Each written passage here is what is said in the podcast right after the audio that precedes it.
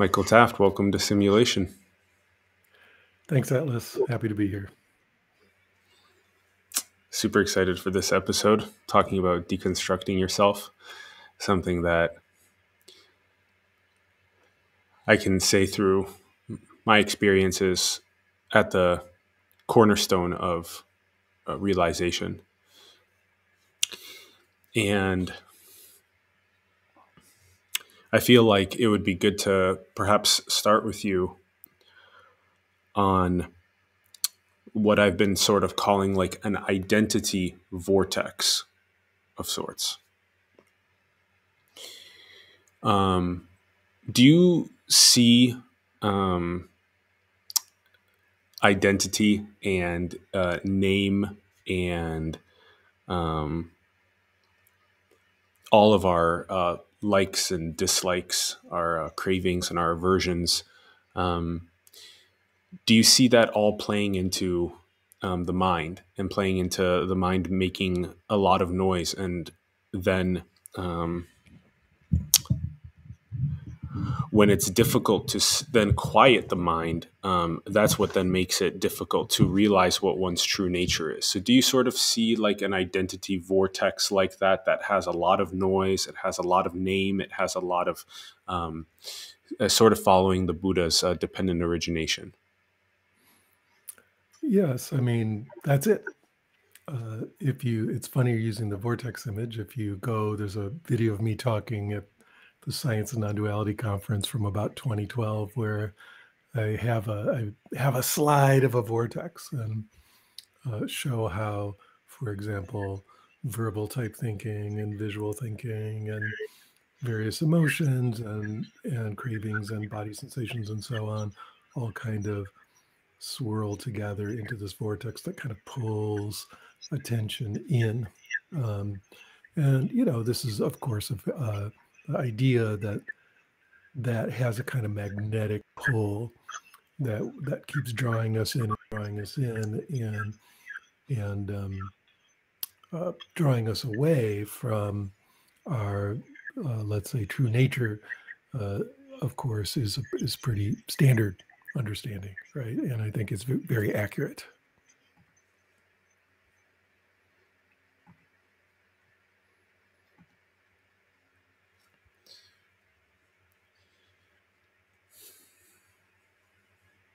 Yeah, because it is really a confluence or a amalgamation of sorts of, uh, yeah, of identity and of uh, sensation and of um, just a lack of awareness and a um, just a a overlooking of uh, of consciousness and overlooking of of um,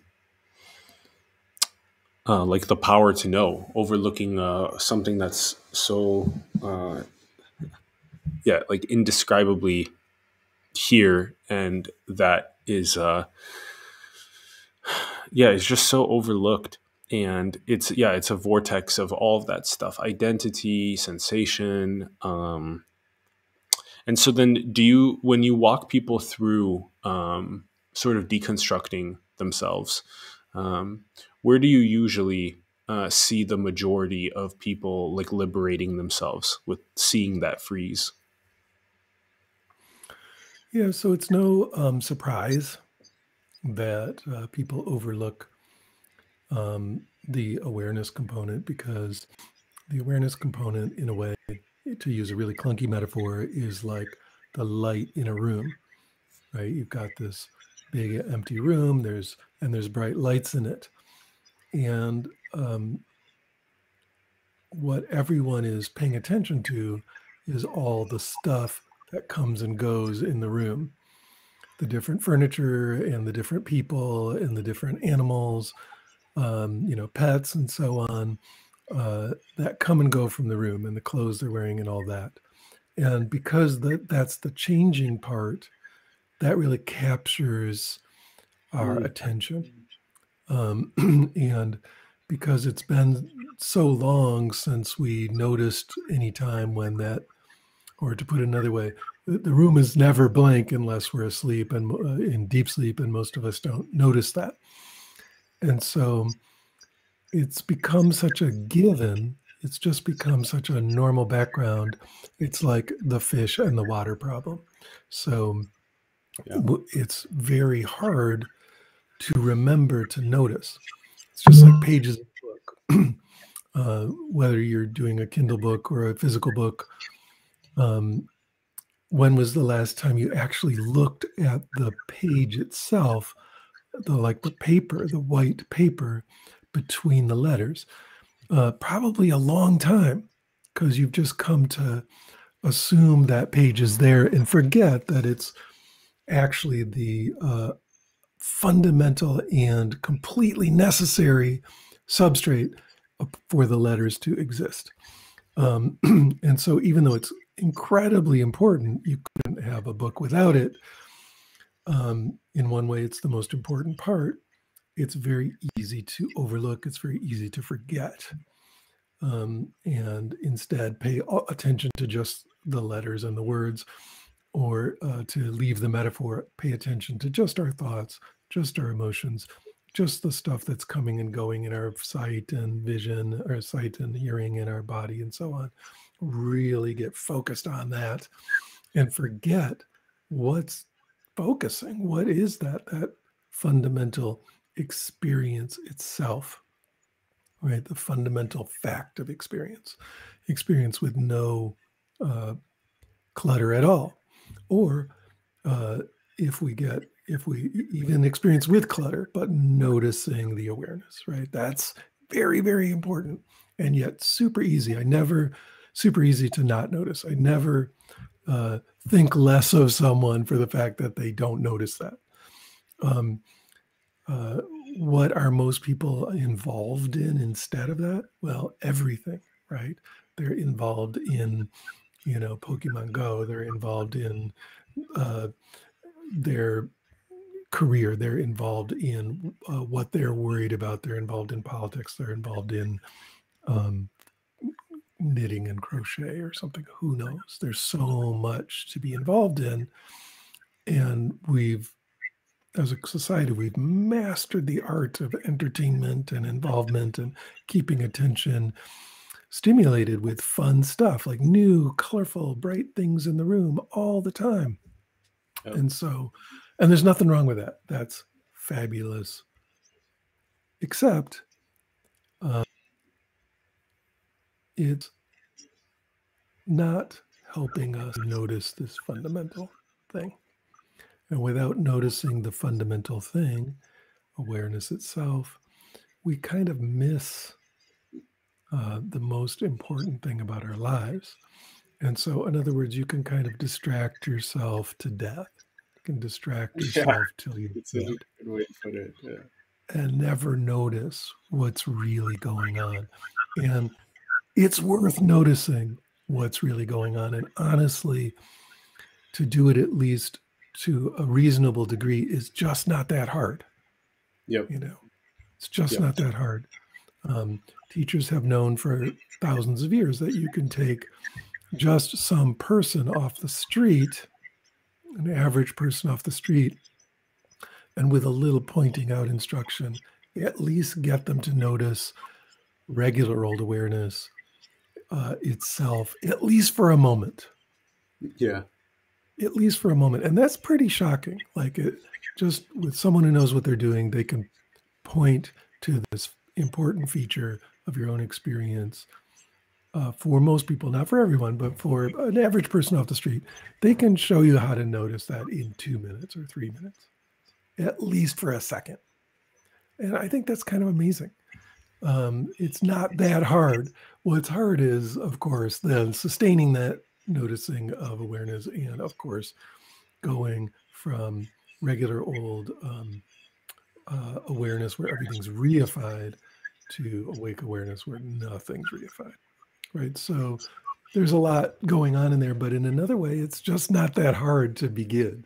It's just nothing in our society, nothing at all uh, in the regular part of society anyway, supports you noticing that. Everything supports you not noticing. Yeah. Yeah. That's so cool. So then would you say that these like very uh, childlike analogies, um, like um, like helping someone realize that they've been uh, sort of paying a lot of attention to the words on the page, and then to sort of recognize the paper that the words are written on, um, and then to collapse the duality between those two. Um, and would you say that that um, and like maybe the uh, the fish in the ocean analogy um, and these um, would you say that that's uh, one of the easiest sort of ways uh, when you serve others that are uh, seeking and trying to um, understand what their true nature is you kind of give them these very fundamental uh, kind of childlike analogies and you found that to be useful i definitely have yeah the analogies are useful it's helping to point to what we're trying to point at, right? So um, the analogies are useful. Being pointed to the thing is useful. Yes. Um, I find that most people, including me, especially me, um, need to hear this stuff over and over and over and over and over because it's not about the content of like the intellectual content It doesn't really help very much. That's why analogies are so great. Nice. Um, yeah. It's about hearing it over and over and over enough times to start actually noticing it in your experience and then more importantly stabilizing that noticing. Yes. Cool. So then you would say that um, generally the shift that um, you're serving people with is to notice um, that the thoughts and the appearances are like the words on the page, and then to sort of recognize the paper and then to stabilize um, in the paper and then co- to collapse the duality. That that's typically the way that you're uh, addressing this. That's typically the way, but there's a million ways. That's kind of an overview. There's a million uh, tactical, uh, detailed ways uh, to fulfill that for folks, and um, I would also say it's really important to remember that in the long run, uh, all the material, all the thoughts and emotions and external world, and you know all the things that are going on in awareness are um, just as important, just as non-dual, just as fabulously interesting, um, but simply uh, we need to get them out of the way long enough or calm them down long enough so that we can see the awareness, right? We want to show you some pretty blank pages so you can remember what it's like to look at a page. But once that gets, you know, kind of stable, then allowing thought and allowing feeling and allowing the world to come back in, that's the real non duality, right? That's what it means that the words on the page actually aren't separate. We just most people have to go through this process of kind of, you know, um, getting into pretty blank pages to just to notice it and stabilize it. Yeah.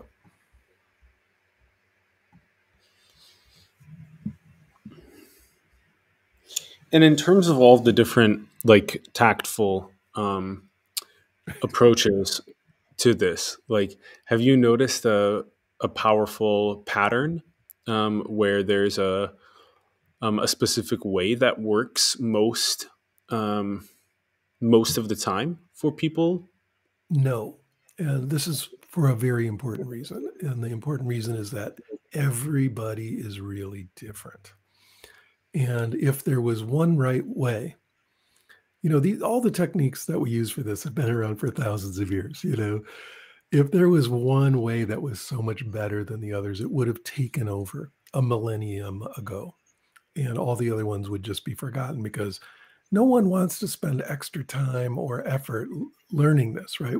Everyone wants to do this as quickly as possible. But it turns out that, and you know, I've been teaching for a long time and I've taught a lot of people, and it's like, what, and one on one, not in big groups. And what do you notice when you work with people one on one? Man, their minds are really different. And so, um, that said, even though there's not one right way, you know, there are a few standard, uh, let's say, let's say a palette of five or six kind of general directions that really help. but I don't think there's one big panacea, you know, or one big solution.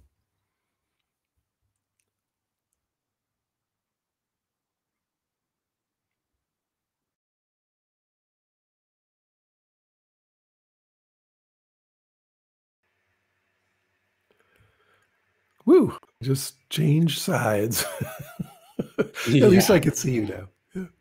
Yeah, yeah, and I think uh, the internet connection is a bit more stable. Also, um, yeah, you were talking about how um, the um, there's not just a single uh, pointing that's most efficient, or there's not a single there's not really a single pattern per se that is uh, most uh, successful at getting people to deconstruct themselves. But you do find there's like some sort of a power law, though, of like the most common things that people sort of let go of or dissolve on their path.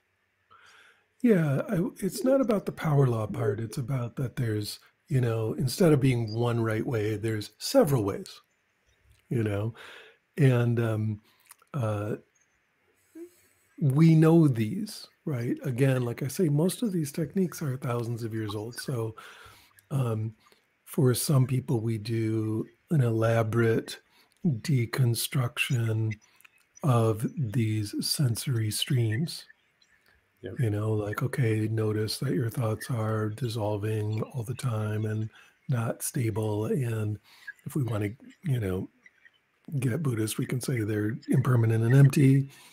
Um, now notice that your emotions are the same way. Now notice that your body sensations are the same way. And we just ha- walk them through that uh, uh, deconstruction of these sensory streams. So, you know, there's a lot of uh, traditions that use that because that works for a lot of people. But it's not the only way, right? Another way is inquiry, right? We can start asking questions that when you really try to find the answers to those questions, not in your mind, not conceptually, but looking directly, looking directly, looking directly, it starts to uh, either some of them deconstruct or some of the other ones just point to the awareness directly uh, in a questioning way. So inquiry works really well.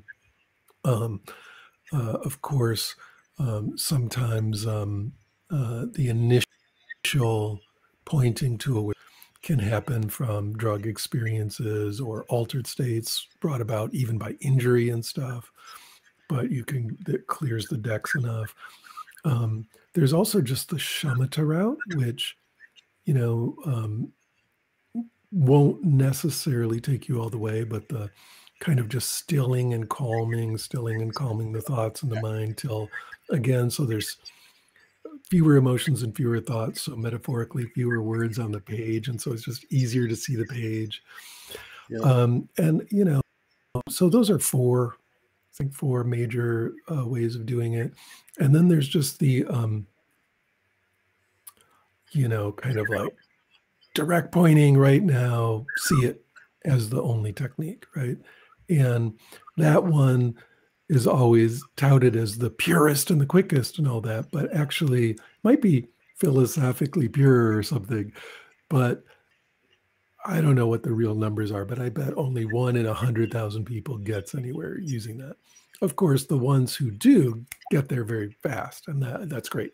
So it's not useless, um, and it is good for, like I said, doing that, doing the trick where you can show uh, a naive subject off the street, show them their own uh, awareness uh, in just a couple minutes, right? So it does have that sort of glimpse quality. And I could go on with a few more, but you get the idea. There's different routes in. Some people dissolve the mind through just love, right? So some kind of devotion or love, and it kind of uh, dissolves the mind, and then. Mm-hmm. Um, if they can just notice that behind the object of devotion or within the object of devotion, there's this field of awareness, right? Then that that's another way.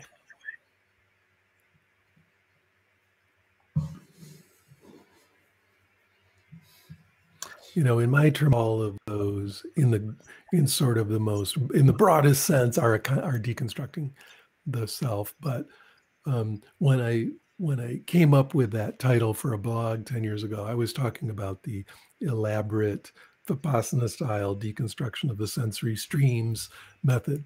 But over time, I've seen how really all those methods um, you could call deconstructing the self. And if I was to be a little more um, inclusive, I'd say deconstructing self and world, because it's also external sight and sound and stuff that needs to be seen as empty. Very cool. Yeah. So deconstructing self and world. Cool. And then, so you found that, um, because uh, I, I do feel like this is probably the most, at least uh, one of the most simple. Also, is um, just recognizing that the amount of words that are showing up on the page, like as thoughts and sensations, and um, and uh, triggering your identity and your likes and dislikes and all of that. Um, that quieting down the amount of words that are appearing um, and becoming aware of like the arising and passing of the words um, enables one to sort of realize and then stabilize um, a lot more uh, quickly yeah, that does really help. And yet, for some people, other ways work better. And um, also, again, remembering that the words and likes and dislikes and all that aren't actually in the way, they just appear to be in the way. And so, because uh, they're on the page too, right? So, in the long run, we we don't want to make it somehow that those are the enemy or we got to get rid of them.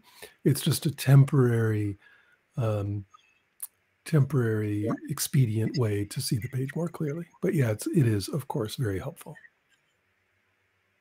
Cool. Yeah, and then so that that really resonates with um, then. Um, so you would say like with uh, stable with realization and stabilization, then comes uh, the collapsing of the duality and um, sort of not for everybody, but the um, sort of the bodhisattva essence ends up sort of uh, streaming through that there's nothing better to do with my time than at least uh, try and serve those that are seeking um, to understand what their nature is. Yeah um, part of it is honestly that um, there's, there's a couple things. One you know it's not about me or my time anymore because you don't even think that way as much. That's still thought and feeling and identity type motivation, right? It's good motivation, but over time, it doesn't quite come up like that. It's more like, uh, it's going to sound really grandiose and cosmic, but I don't mean it that way, but it tends to sound that way. Um, you know, just sort of like uh, the world itself is doing it. Um, yeah. Taking those bodhisattvas actions. But if we're going to it in terms of like personal thought and feeling, um, you know, the the maybe one of the worst phases of my own practice is the phase where I decide I'm going to be all compassionate and um, and really help people and so on, um, because I mean, it's better than the opposite. It's better than not helping people for sure. I mean, don't get me wrong. It's better than being a dick. Um, but it's also filled with, um, you know, in the background anyway, there's a kind of condescension and arrogance. And I'm, I, you know, I'm the one who is being the bodhisattva. There, that can be there a little bit uh, if if identity isn't fully dissolved, if thoughts and feelings, if you're still coming from thoughts and feelings instead of from awake awareness itself. Um, but I will say that even on that level, um, the motivation that I find arising for myself and others most commonly is just um, it's just so hard to watch people be in so much pain when you know that they're thoughts and feelings are the cause of all that pain, right? It's like, oh man, you're really suffering. And if you just saw, so much of that suffering would be gone. And, you know, if you just saw this one thing, you know, uh, but it turns out that that motivation, hey, I'd love to show you this thing, that comes up in teaching, and that's great. But for the bodhisattva walking around on the street, you know, telling your friend, like, your friend, like, just imagine your friend comes to you and they're like, I have a terrible stomach ache. I might have to go to the hospital and get my stomach pumped. And my uh, partner is really um, needs my help moving right now. And so I'm really upset because my stomach is sick and I need to help my partner, like that kind of thing. And even though, like, it might come up like, hey, uh, I wish you could just see awareness itself right now because you'd see how empty all those thoughts and feelings are. Saying that is not helpful. I guarantee it. They will hate you. And so, even though the urge is to just be like, I wish you could see, um, that gets translated into, hey, I'll, you know, I'll take you to the hospital, or hey, I'll help your partner move, or whatever. You know, it's just translated into a different kind of action, except when we're teaching. And then that's people who are coming to hear that thing directly. I have found if you, you know, if you try to kind of put it on people like, hey, if you only knew this one, you know, and it it's it's horrible. It, it it's uh it's actually kind of awful.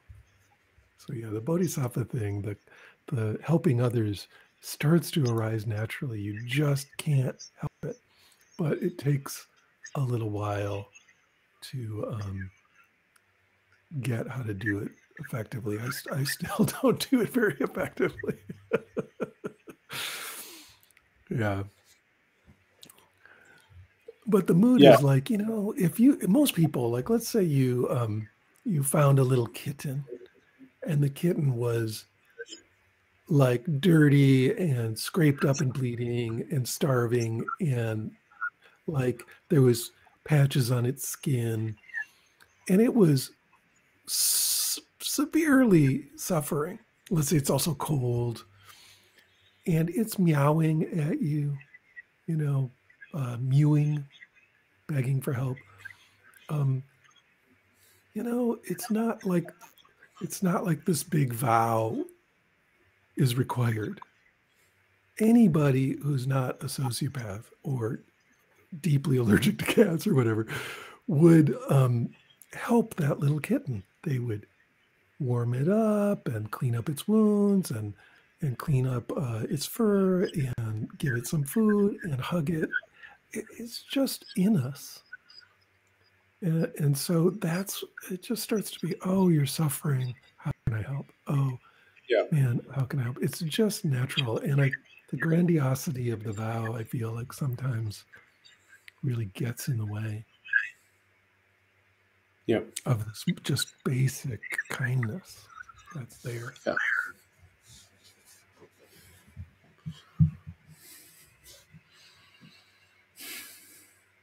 So, if you were to sort of break down then the like um, the individual's uh, room, like we used this analogy earlier, the room, um, yep. or yep. the yeah the page. Um, that well like you would say that the most common things that are appearing and disappearing in the room um, or on the page um, you would say that those are related to the sense of self the sense of world. Um, the um, and to sort of investigate um, what the sense of self actually is to investigate what the room without uh, appearances and disappearances actually is, or what the substrate um, that enables uh, the objects or the thoughts to appear and disappear. Um, you you would say that that style of inquiry uh, into like the fundamental substrate um, is uh, is one of the top though ways. Sure, of course. I mean, that's that's supported by all the tradition. It's supported by practice. Um, you know, do you need to dissolve the substrate and break into substrate consciousness uh, completely before you can notice your own awareness? Uh, fuck no.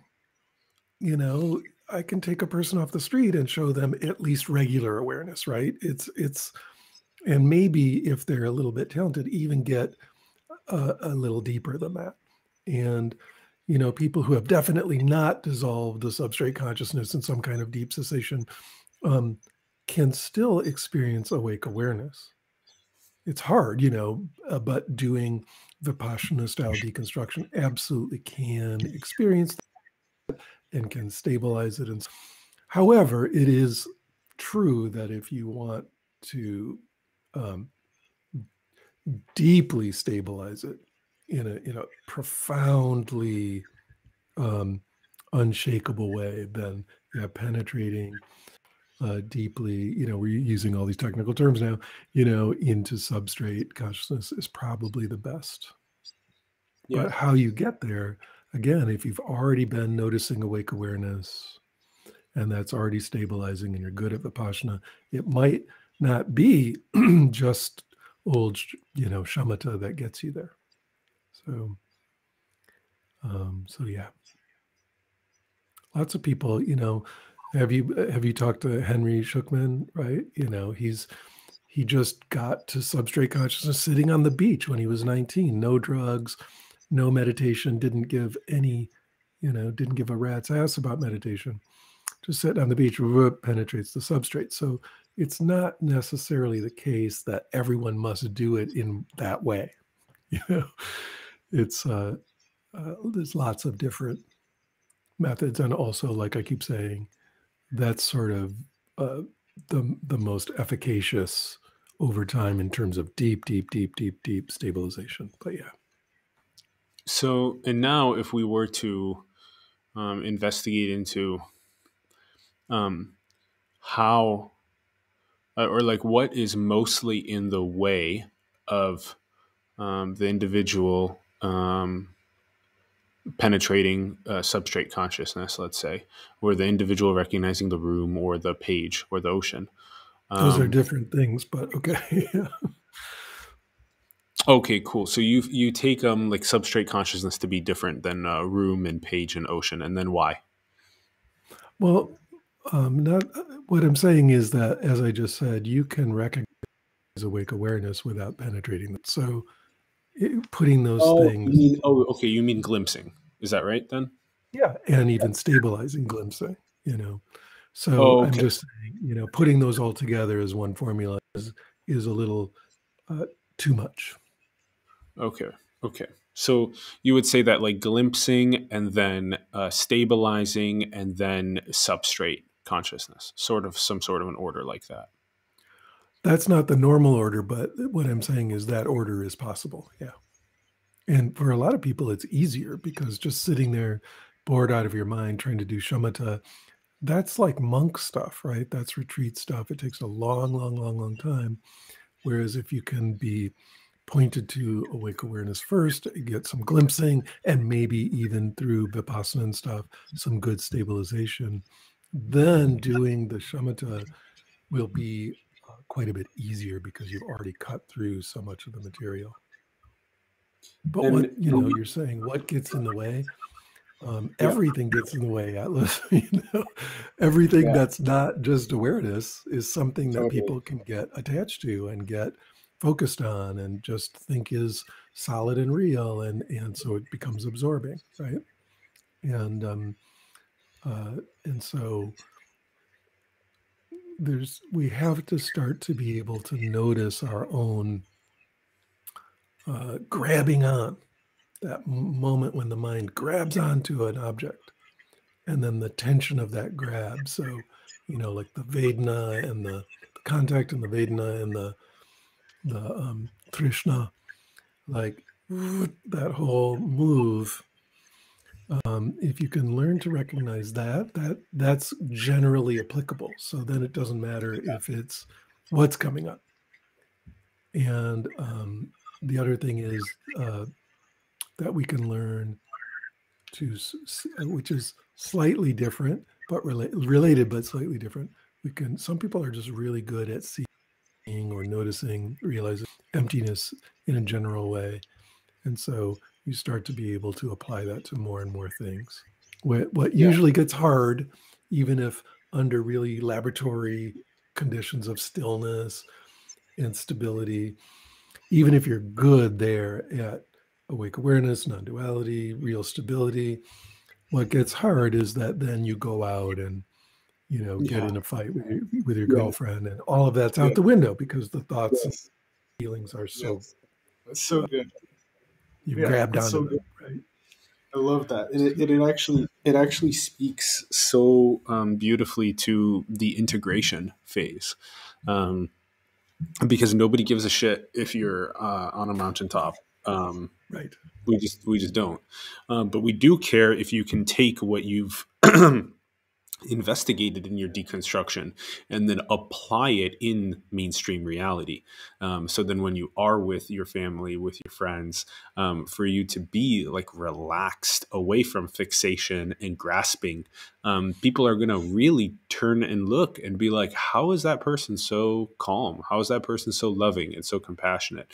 And so that's like your basic, like mainstream sort of way of, of, um, of, of like phrasing it because it really does boil down to like love and compassion um, relaxation non-fixation non-grasping um, and uh, and yeah and i do i do really um, you said earlier um, that um, like if we were to call let's say um, um, recognizing true nature as substrate consciousness or or the one or infinity or emptiness um, and then collapse the um, the collapse the duality to recognize that even the world is um, the absolute or or God or Brahman or whatever.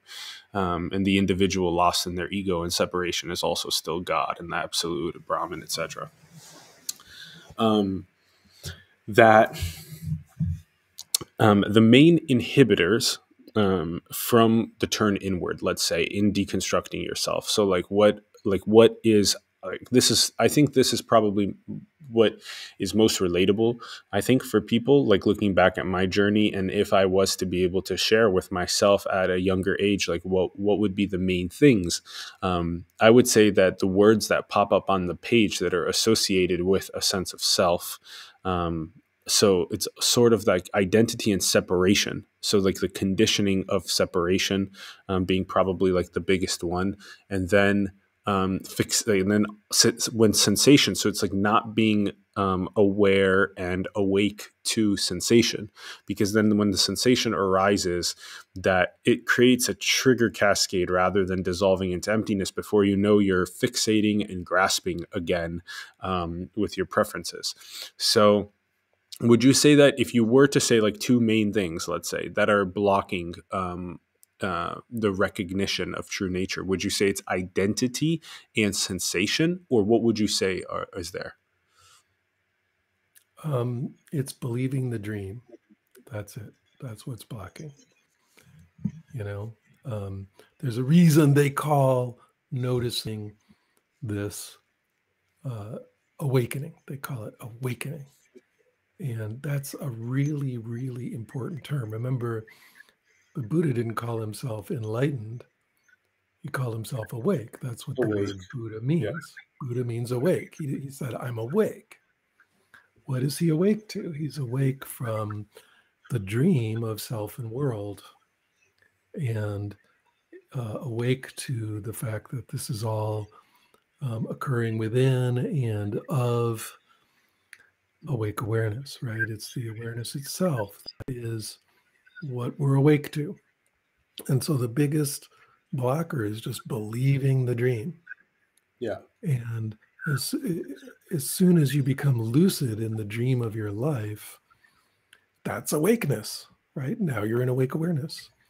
And so there's, and it's, you know, of course, this is a kind of a metaphor, but it's a really, really good metaphor that feeling you have when uh, just um, you know you're in a dream let's say i kind of an uncomfortable emotionally not that fun dream not really a nightmare but just you know not such a great dream and then you become lucid in the dream and you realize oh all that's just a dream.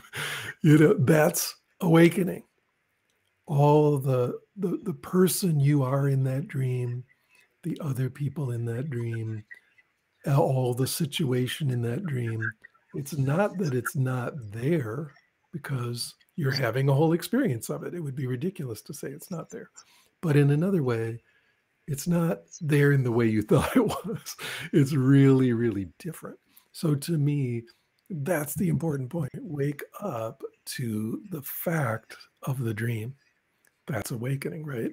And then, and so that's the biggest blocker is we stay asleep and so, another way to conceptualize how to kind of lift ourselves out of this, to wake ourselves up, um, you know, I've given all these different methods. Another way to talk about it or to conceptualize it is that we're raising our energy, you know, uh, like literally the embodied part of this, raising the energy um, to to like overclock our sleepy brains a little bit so that there's enough energy there to see, to wake up instead of go back to sleep. Oh, let's watch let's watch another movie. Boo, just go back into a dream within a dream within a dream, and your brain settles into kind of this mushy soup. And so there's a there's a physical way to go here where we, you know, energize and uplift our energy so that there's enough wakefulness present to cut through, right? To wake up, to become lucid in the dream of life. What's interesting there is like um, having done a tremendous amount of Kundalini yoga in various traditions and, you know, pranayamas and all that. I really like all that stuff that embodied energetic awakening. What's funny is that can go horribly awry because um, you are still, if you don't have any training and you're still caught in um, neurotic obsessions. Like everything is still very reified and solid and real seeming. Instead of waking up from the dream, all that energy will just get co opted by your neuroses, and you'll just get more and more and more and more and more manic and involved in the dream. And so it's really important when we do the um, energizing, uplifting thing that we use that wisely to cut through, right? And knowing the difference between cutting through and just getting more involved in the dream. Cutting through is the same thing as waking up, right? We're waking up yeah. to the dream. Yeah. So to me, that's the biggest block is like, we're asleep. Stop sleeping. Wake up. Yeah, cool. there's lots of ways to stop sleeping. When yeah. you know, I feel like your question in a way is saying which part of the dream do people get caught on the most? Yeah, and, yeah, yeah. What I'm which, and, which part of the dream do people get um, tied up in the most? Yeah, yeah, and the answer is people are different. They get caught up in different parts of the dream. But you're right; it's usually something about me. You know, yeah. something about who I think I am in that dream and what it means about who I am and blah blah blah.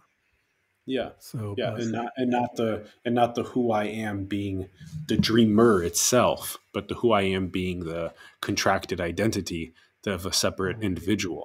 So, but I feel so like this the mm-hmm. focusing on on the content, like what content's more powerful or whatever, it's useful and it helps us to do vipassana or more likely vipassana and so on. But it's still pointing at the stuff, pointing at the content.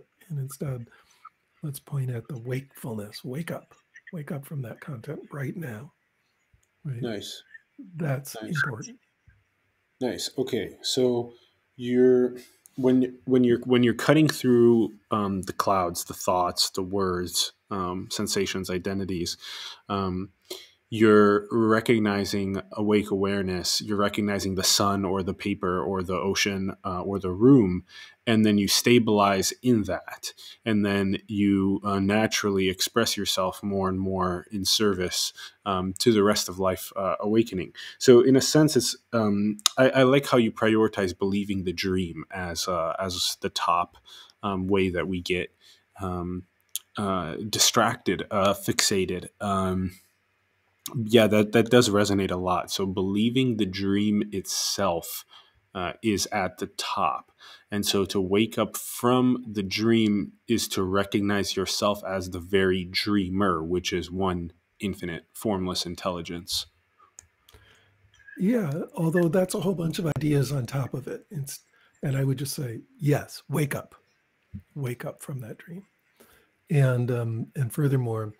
Um, you know, yes, there's the content and our identity and stuff, but if you really want a lot of help stabilizing, uh, stabilizing your awake awareness, go do some therapy.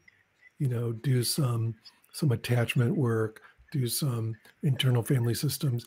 Get if there's a couple big gnarly traumas going on or something, those are always going to stop that stabilization. And so you know, uh, people usually put the sequence like wake up and then clean up and grow up and show up. But it, the, the cleaning up helps the waking up, and the waking up helps the cleaning up. And so, actually, doing good psychological work, whether that's you know with a paid therapist in an office or whether it's with informed peers who you know you're working together with uh, uh, sort of on the same level. That kind of deep psychological work, like IFS or EMDR, all that stuff, really actually deeply helps the awakening process because it's eliminating the unconscious blockages. Yes, totally.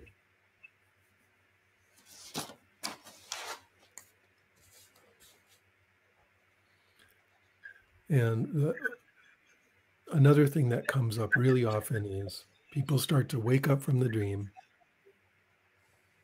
So they're doing the thing, they're start they're getting it, and then they get scared. I see this literally every single day, not most days, every single day. Someone starts to really wake up and then they get scared. And why do they get scared? Uh, because they feel like they're going to be annihilated. They feel like they're going to go away. They feel like nothing's going to matter. They feel like they'll be, you know, a hole in the world or something. And where does that fear come from? It comes from believing your identity as the dream character. Oh my God, if I wake up from this dream, the dream character will A. Well, not necessarily. Um, you know, you can be lucid in the dream. The character's still there. It didn't go away, but uh, you you don't believe you're really them anymore. Uh, but even if they did go away, you, the metaphor applies. Like you'll be fine, and actually better than fine. And what's so interesting is uh, for people who are having that fear come up, all you really need to do is expose yourself, expose that dream to awakening, expose your you know, neurotic uh, um, self of thought and feeling, supposed self of thought and feeling, expose that to some awake awareness again and again and again and again and again in hundreds and thousands of glimpses. Eventually, it realizes no matter how many times we do that, even though I get scared, no matter how many times we do that, I don't actually die. nothing bad happens. Um, and so it, eventually the fear calms down and you're fine. But this is a real, this, if you want to know a block, that's a genuine block. People get scared because they don't want to disappear. And it's just like saying, I didn't want to wake up from the dream. You're going to wake up and you're going to be fine. Nobody dies from awakening. I agree with you. I agree with you a lot. It's actually happened to me several times um, in this last year. Is um, sort of going into some sort of like a, in a sense, it was like a nervous system shock and um, like a definitely a fear, definitely a scaredness, definitely a um, like a sort of a seeing through the the, the character and um, and then.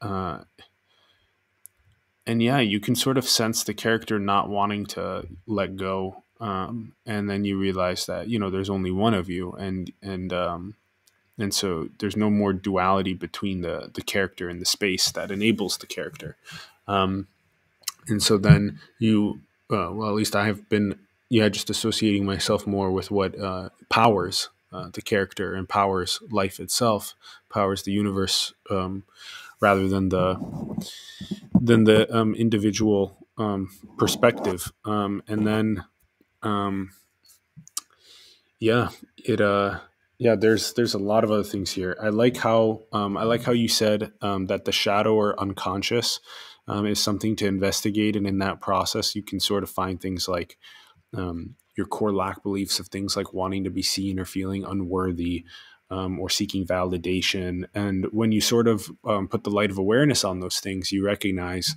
um, you sort of liberate yourself from those shadows and from those unconscious, which then um, enables you to, you know, be more free when a sensation arises. You can um, be more free rather than get triggered into um, seeking worthiness uh, and validation from people.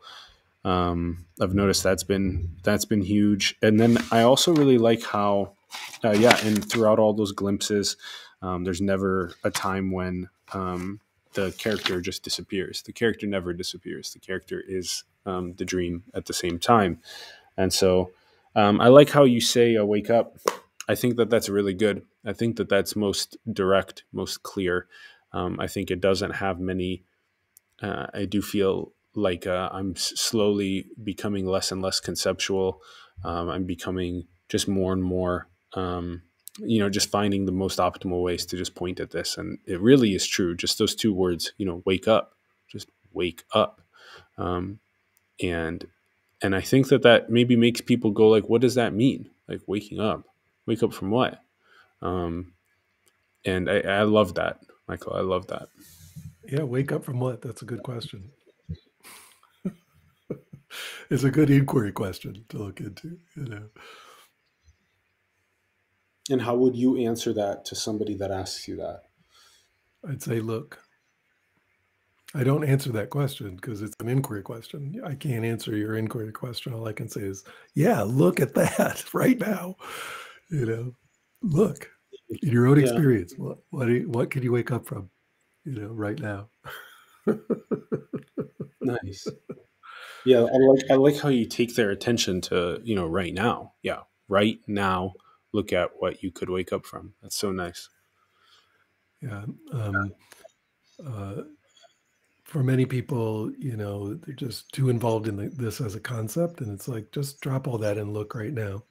For other people, um, they're they're just really caught up in emotions. For a lot of folks, emotions are so big and so intense and so compelling that um, when uh, whenever it's you know it starts to open up instead they go to the emotion. And again it's not that thoughts and emotions aren't it but they're just if we get involved with them they start to uh, take over right?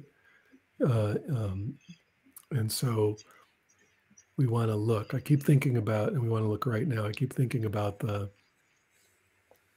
famous zen story right of the first zen patriarch.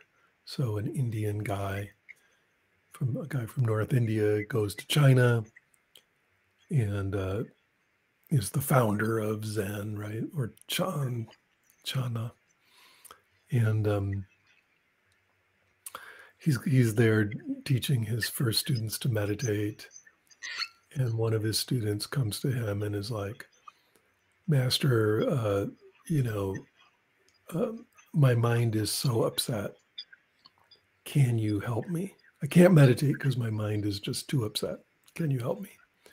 and Bodhidharma is who's this, you know, the Zen master, the first Zen master is kind of kind of a hard ass, just a little bit of a hard ass. And um, he he tells the guy, uh, he gives him an inquiry question, although he doesn't sound like one, but it is one. It's like a koan, right? He says, um, "Okay, I can help your mind, but first you have to bring it to me. So bring me your mind, and I will fix it so that you can meditate."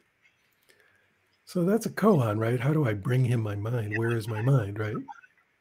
But he doesn't say any of that. He just says, bring me your mind. And so the student goes off. And it doesn't say whether it's a day later or 10 years later, but student comes back and says, um, Master, I'm sorry, I can't find my mind. And Bodhidharma gives the big Zen slap in the face. He says, See, I fixed it. Um, and that that's an example of of like just look you've got this big problem but look what are we what are we trying to get you're trying to get liberated from that problem but do you even know what it is go try to find it right it's really fascinating like if we there's no part of our experience that doesn't lead back to eventually lead back to awareness and even awake awareness there's no part you can look at your big toe long enough it will lead you back to uh, your the ground of being, your your true being, or however we want to talk about it. Um, and so, in that way, reality is like a knitted sweater, and you kind of just pull any any piece of of the yarn and just start pulling and pulling and pulling, and the whole thing will just unravel. As long as you really look, really look right now, you know. So that's how, what I. That's the longer answer to what would I say if they asked me um, what I mean by uh, look at what you're trying to get liberated from. Yeah. I love I love that point too because it uh, it definitely accelerates the process to see that um,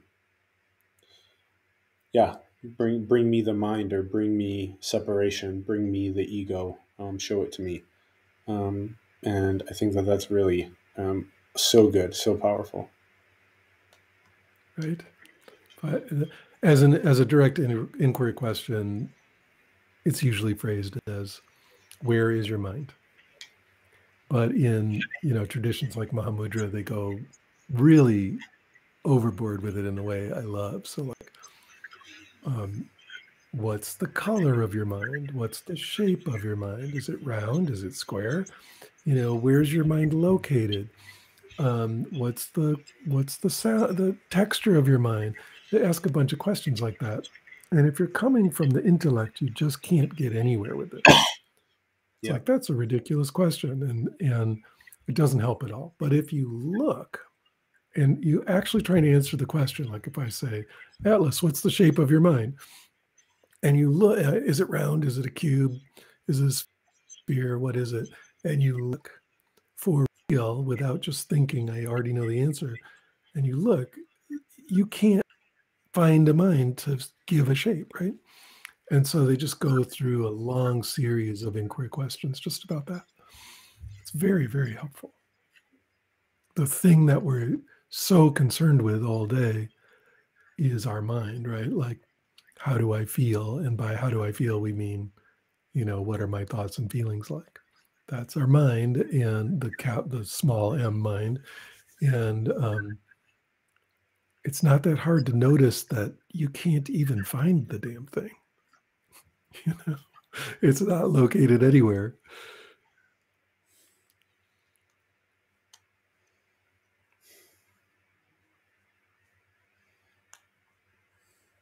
do you also use the analogy of uh, the the space that enables the musical notes? I don't use that one, but sounds like a good metaphor to me or analogy to me. It makes sense. I've just never said that one. yeah. And then when you talk about the um,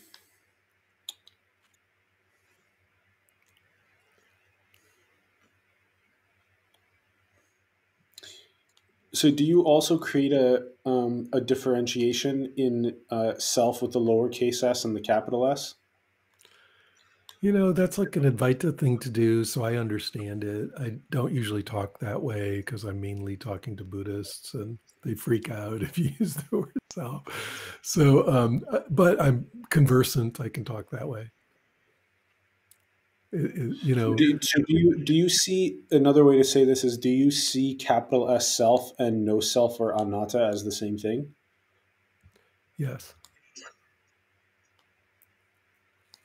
Yeah, I do too. As, as long as, you know, well, there, there's a lot of, there's a lot of, I, I could put some caveats in there, but yeah.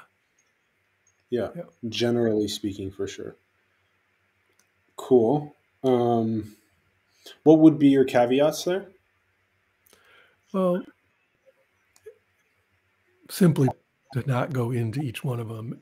It depends on what you mean by each of those terms, but but yeah, in kind of a general way, sure. Cool. Yeah, when whenever I think of um, deconstructing yourself, I think of uh, realization of no self, which then is realization of capital S self. That's sort of how I would say it. Sure. Yep. Uh, you know, these are uh, there's lots of language we can use to describe the same thing, for sure. Cool. Um, yeah, I've, I've actually found that to be um, also helpful is to do things like share that um, perhaps um, the argument of uh, no self versus self is actually pointing to um, the same thing. And, um, and another good one is um, um, perhaps um, the, uh, the duality of of uh, impermanence and permanence also collapses as well, where you start by seeing the words that are all impermanent, and then you recognize the permanent nature of the paper, and then you collapse that duality as well. So it plays into uh, many, I would say, like Buddhist and uh, Hindu uh, ideologies that um, you can sort of begin collapsing, or another way to say it is you can begin.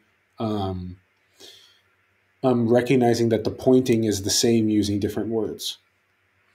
Yeah, I mean, I I think that um, uh, awakening and liberation is a human experience. Any human, anywhere, can have that experience. What they're going to call it and how they're going to conceptualize it and so on is going to totally depend on their culture and their language and their belief systems and all that. But um, I'm of the opinion that the experience is the same everywhere. It's a human Yeah. experience. Yeah, and then I would say there's also different, in a sense, flavors of it also. So there's like different ways to like liberate yourself from the, as we've talked about throughout the show. There's just different flavors of liberation, of uh, realization, stabilization. Um, so, so that that plays into this whole thing with the different um, paths or the different traditions or the different ways to um, become one with true nature, that type of thing. But um, definitely at the end point is the top of the mountain, you could say. The end point is coming back down from the mountain and realizing the non duality of enlightenment and non enlightenment. Exactly. Yeah. So once you once you realize, you realize the top is the bottom. Yep. Cool.